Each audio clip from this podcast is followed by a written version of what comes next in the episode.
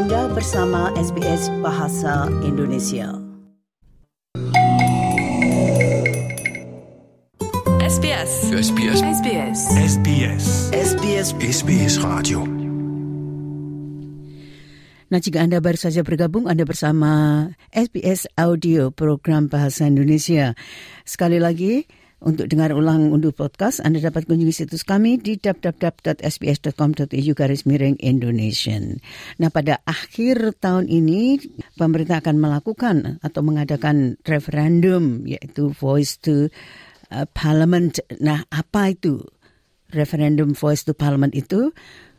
Marilah kita simak rangkuman Bapak Riki Kusumo berikut ini.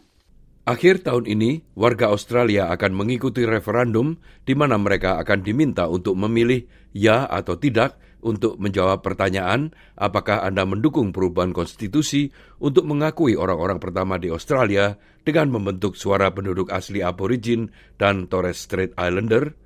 Tapi, apakah sebenarnya suara itu dan apa argumen yang mendukung dan menentangnya? Berikut ini sebuah laporan tentang hal tersebut yang disusun oleh Claire Slattery untuk SBS News.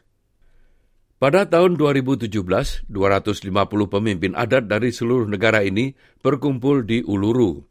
Di sana, mereka merumuskan dan mendukung pernyataan Uluru dari hati. Serangkaian kata yang sederhana namun puitis ini menyerukan tiga hal, yaitu suara, perjanjian, dan kebenaran. Profesor Megan Davis adalah Dewan Referendum. Ia membacakan pernyataan itu untuk pertama kalinya di lantai bertanah merah di konvensi itu. We seek constitutional reforms to empower our people and take a rightful place in our own country. When we have power over our destiny, our children will flourish. They will walk in two worlds, and their culture will be a gift to their country. We call for the establishment of a First Nations voice enshrined in the Constitution. Prosesnya memakan waktu enam tahun, namun Australia sekarang diminta untuk memberikan suara atas permintaan untuk mengubah konstitusi ini. Warga Australia akan diminta untuk memilih ya atau tidak untuk menjawab pertanyaan apakah Anda mendukung perubahan konstitusi untuk mengakui orang-orang pertama di Australia dengan membentuk suara penduduk asli aborigin dan Kepulauan Selat Torres. Jadi apakah sebenarnya suara itu? Kelompok kerja referendum bangsa pertama pemerintah mengatakan bahwa suara akan menjadi badan permanen untuk mewakili parlemen Australia dan pemerintah eksekutif tentang undang-undang dan kebijakan yang penting bagi masyarakat aborigin dan kepulauan Selat Torres. Pat Anderson, anggota kelompok kerja referendum mengatakan bahwa suara diperlukan karena Australia harus melakukan yang lebih baik dalam hal penduduk pertamanya. It's a universal truism that when you involve people that you're making decisions for, you make better decisions and you better allocation of all the resources that are required. This is fundamental to any democracy. And you know, Australia is one of the few liberal democracies in the world that does not have any arrangement, any settlement with its First Peoples. Ide ini bukanlah hal yang baru. Rekonsiliasi Australia mengatakan penduduk aboriginal dan kepulauan Selat Torres telah menyerukan suara politik dalam berbagai bentuk selama hampir satu abad. Menteri Penduduk Asli Australia Linda Burney mengatakan seruan itu harus dihormati karena alasan sederhana bahwa itulah yang diminta oleh para pemimpin pribumi setelah proses yang lengkap dan menyeluruh yang diprakarsai oleh pemerintah. The unfinished business of our failure to recognise Indigenous Australians in, who had coexisted on this continent for more than 65,000 years.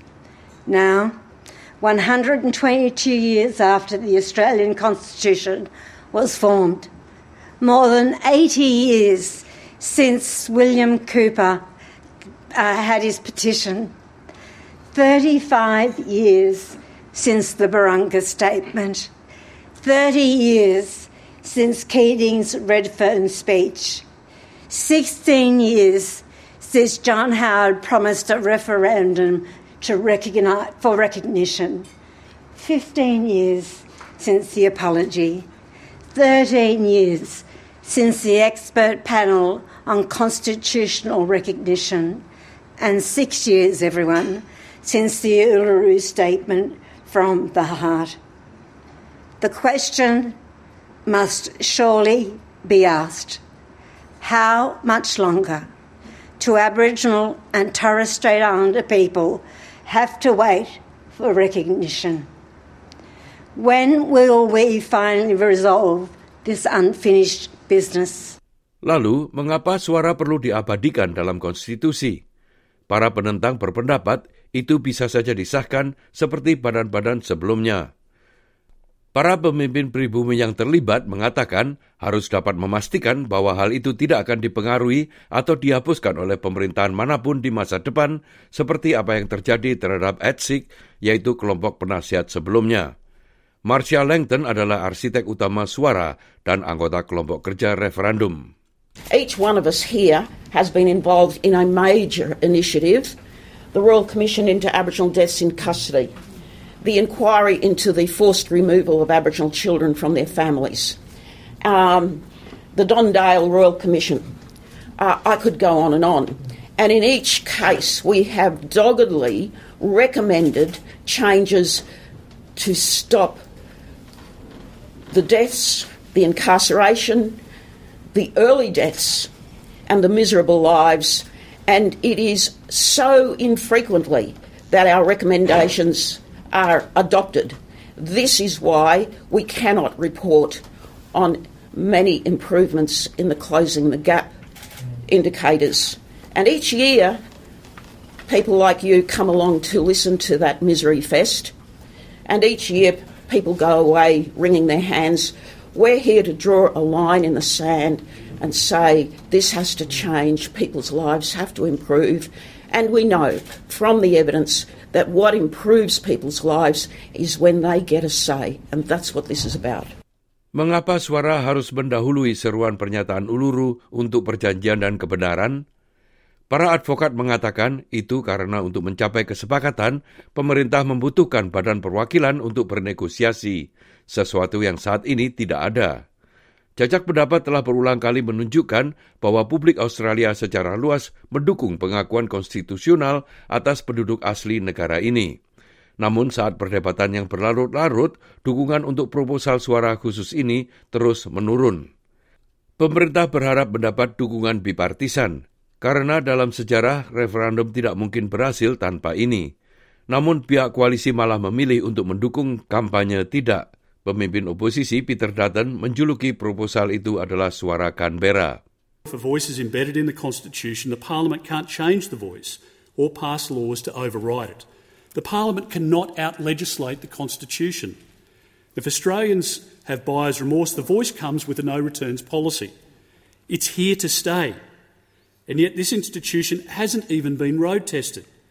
It hasn't been legislated, as has been the case in South Australia, and the Albanese government has this option available, open to them today. Kepala Jaksa Oposisi dalam masalah ini adalah juru bicara urusan pribumi Jacinta Nampi Jinpa Price yang juga seorang senator untuk Northern Territory.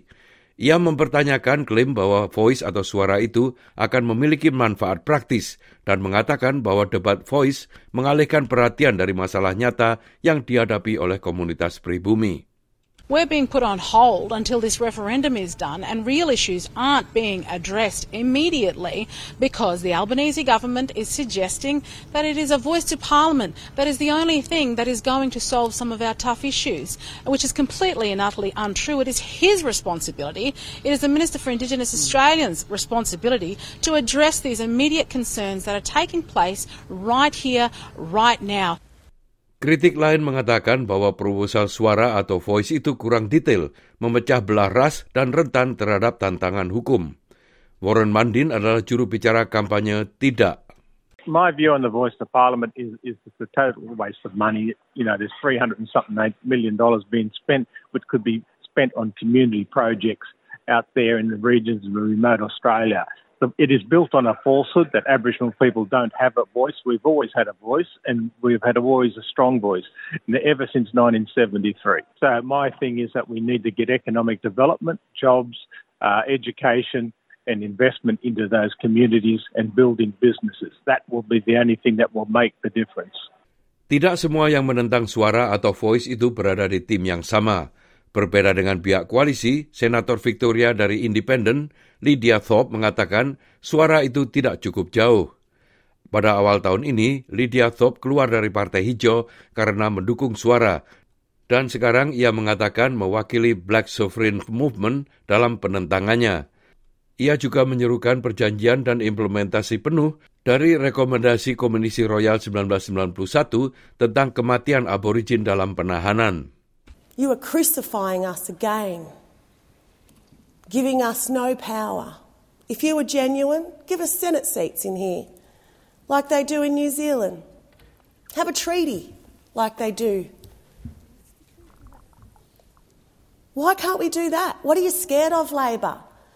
Hawke got sidelined by his conservatives at the time and told not to pursue treaty. You know that. Keating tried. He got shut down. And Albo's obviously got no guts. Diperkirakan referendum akan diadakan kapan saja antara Oktober dan November, namun tanggalnya belum diumumkan. Untuk berhasil, pemungutan suara akan membutuhkan mayoritas pemilih di sebagian besar negara bagian, batasan yang tinggi untuk dicapai. Pendengar, itulah tadi sebuah rangkuman tentang voice atau suara yang disusun oleh Claire Slitteri untuk SBS News dan disampaikan oleh Ricky Kusumo. Nah itulah tadi Bapak Ricky Kusumo dengan rangkumannya tentang apa itu referendum voice to the parliament itu.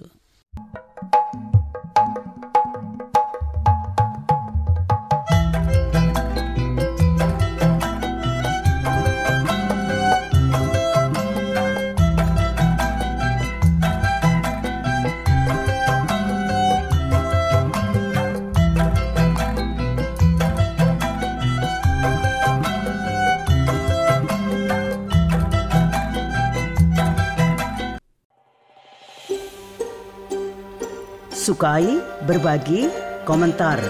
Ikuti SBS program Bahasa Indonesia di Facebook.